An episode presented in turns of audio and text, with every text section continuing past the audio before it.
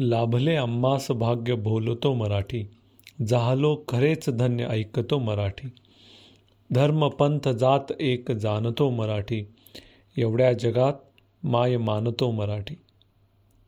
आमच्या मनामनात दंगते मराठी, आमच्या उराउरात स्पंदते मराठी. आमच्या मनामनात दंगते मराठी, आमच्या उराउरात स्पंदते मराठी. आमच्या नसानसात नाचते मराठी, आमच्या रगारगात रंगते मराठी. आमच्या पिलापिलात जन्मते मराठी, आमच्या लहानग्यात रांगते मराठी. आमच्या पिलापिलात जन्मते मराठी, आमच्या लहानग्यात रांगते मराठी. आमच्या मुलामुलीत खेळते मराठी, आमच्या घराघरात वाढते मराठी. आमच्या कुलाकुलात नांदते मराठी, इथल्या फुलाफुलात हसते मराठी. आमच्या कुलाकुलात नांदते मराठी, इथल्या फुलाफुलात हसते मराठी. इथल्या दिशा दिशात दाटते मराठी, इथल्या नगानगात गरजते मराठी. इथल्या दरी दरीत हिंडते मराठी, इथल्या वनावनात गुंजते मराठी. इथल्या तरुलतात साजते मराठी, इथल्या कळीकळीत लाजते मराठी. इथल्या नभामधून वर्षते मराठी, इथल्या पिकामधून डोलते मराठी. इथल्या नभामधून वर्षते मराठी, इथल्या पिकामधून डोलते मराठी. इथल्या नद्यांमधून वाहते मराठी, इथल्या चराचरात राहते मराठी. पाहुणे जरी असंख्य पोसते मराठी, आपल्याच घरात हाल सोसते मराठी. पाहुणे जरी असंख्य पोसते मराठी, आपल्याच घरात हाल सोसते मराठी. असे कितीक खेळ खेळ पाहते मराठी, शेवटी मदांध तख्त फोडते मराठी. दंगते मराठी, रंगते मराठी, स्पंदते मराठी, गरजते मराठी.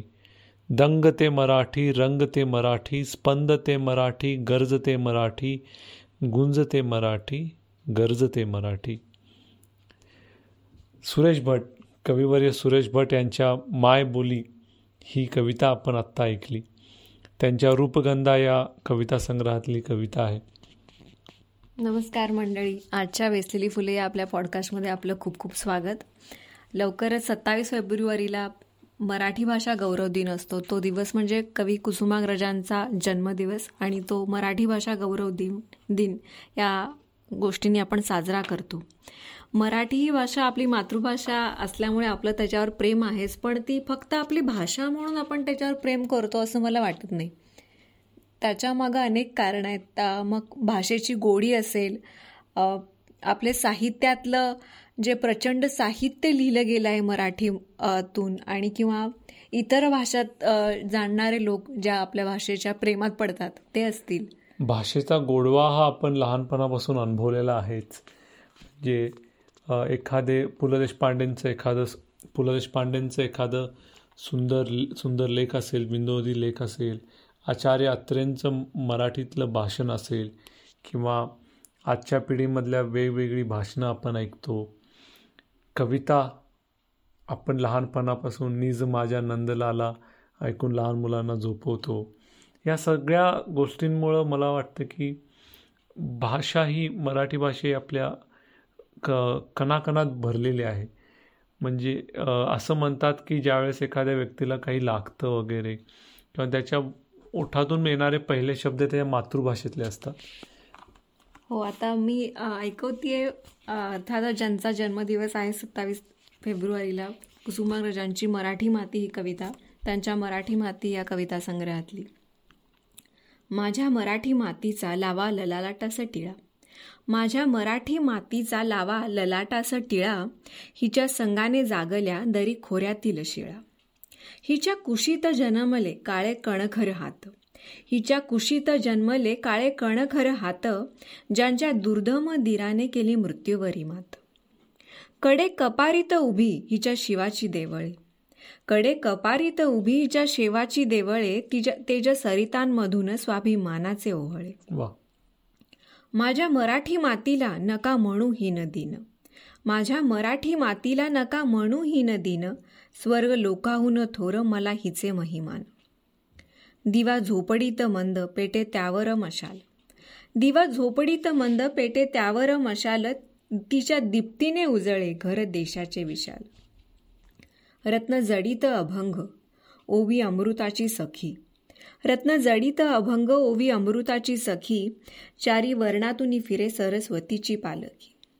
येथे देवाचे मंदिर नाही श्रीमंत सोनेरी, येथे देवाचे मंदिर नाही श्रीमंत सोनेरी, हिच्यासाठी रमापती राहे वाळवंटावरी.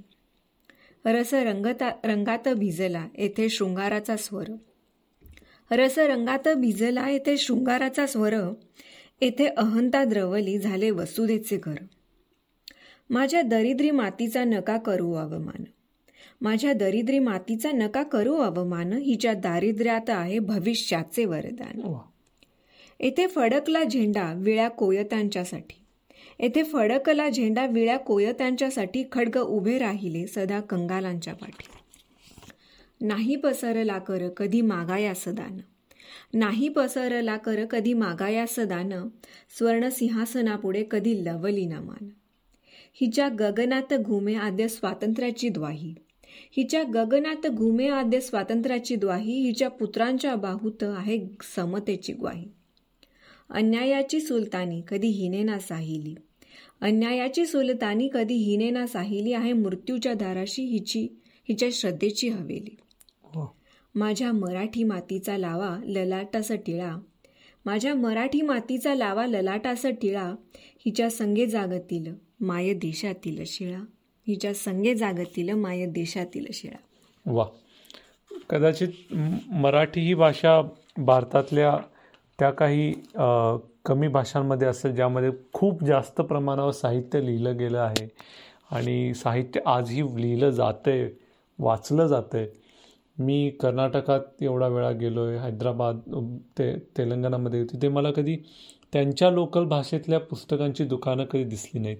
पण तुम्ही पुण्यात जा, महाराष्ट्रातल्या कोणत्याही शहरात जा, तुम्हाला एक ना एक दुकान असं नेहमी सापडेलच जिथे तुम्हाला मराठी भाषेतली साहित्य वाचायला मिळेल, पुस्तकं विकत घ्यायला मिळतील. हो, म्हणजे भाषा इतकी समृद्ध आहे. पण म्हणतात ना की या भाषेची खूप रूपं आहे. आपण जी आता सध्या भाषा बोलतोय, प्रत्येक वीस पंचवीस किलोमीटर पन्नास किलोमीटर नंतर भाषा बदलते, पण ती भाषा तितकीच गोड आहे आणि त्या त्या विविधतेनं त्या भाषाला एक वेगळीच रंगत आणलेली आहे. कोल्हापूरची वेगळी, मराठवाड्याची वेगळी, विदर्भाची वेगळी, खूप खूप गंमत आहे त्या प्रत्येक भाषेमध्ये. ज्यावेळेस तुम्ही एखाद्या व्यक्तीला बोलताना ऐकता जो तिथेच वाढला आहे, त्यामुळे खूप जास्त गंमत आहे. आणि मराठी भाषेला खूप जुना परंपरा आहे. त्यातलीच एक परंपरा म्हणजे ओव्या, मराठीच्या ओव्या. असा अशी कविता लिहिली आहे बाबा बोरकरांनी त्यांच्या गीतार आणि कैवल्याचे झाड या दोन्ही कविता संग्रहात ती कविता आहे, मराठीच्या ओव्या. दूध आईचे आटता तिच्या हाके धावलीस, दूध आईचे आटता तिच्या हाके धावलीस, माय होऊन या मला वेळोवेळी पावलीस. उचलुनी ओटी पोटी सुखे लावलीस उरा, उचलुनी ओटी पोटी सुखे लाविलेस उरा, पाना पोसणारा तुझा झाला अमृताचा झरा. तुझ्या ज्ञानियाने मला कटी खांदी खेळविले, तुझ्या ज्ञानियाने मला कटी खांदी खेळविले, प्रकाशाच्या आकाशात उंच फेकून झेलिले. आणि भोळ्या नाम्याने तीर्थे आणली अंगणी, आणि भोळ्या नाम्याने तीर्थ आणली अंगणी, कडे घेऊनी पंढरे गेली आषाढीला जणी, कडे घेऊनी पंढरे गेली आषाढीला जणी. तेथे पुंडलिका मुखे तिने देववीला पाठ, तेथे पुंडलिका मुखे तिने देववीला पाठ, होई पांगळ्या आईची दिव्य पुढाराची वाट.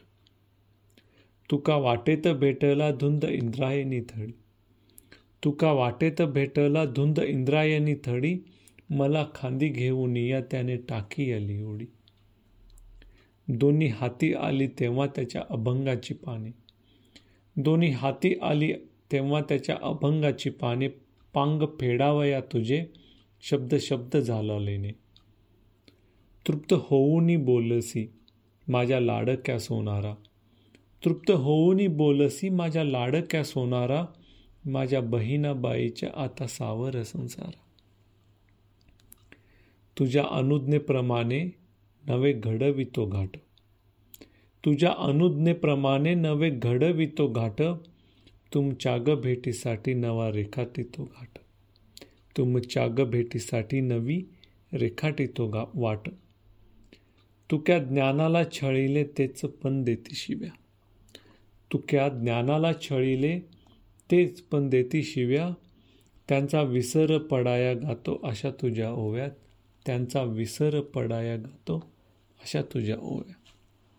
वा, म्हणजे भाषेने त्यांना लहानपणापासून आईसारखं प्रेम दिलं, खूप खेळवलं, खूप काही शिकवलं आणि त्या भाषेच्या जोरावरच ते आज खूप काही करतायत हे सांगायचा प्रयत्न केलाय बोरकरांनी. हो, ही कविता वाचताना माझ्या डोळ्यासमोर पंढरपुरात इंद्रायणी काठी सर्व संत वगैरे नाचतायत आणि बोरकरी त्यांच्यात आहेत असं डोळ्यासमोर चित्र उभं राहिलं. तर तुम्हाला असं तुमच्या मराठी भाषेबद्दल तुमच्या काही आठवणी असेल, काही तुमच्या काही भावना असतील तर आम्हाला अवश्य सांगा.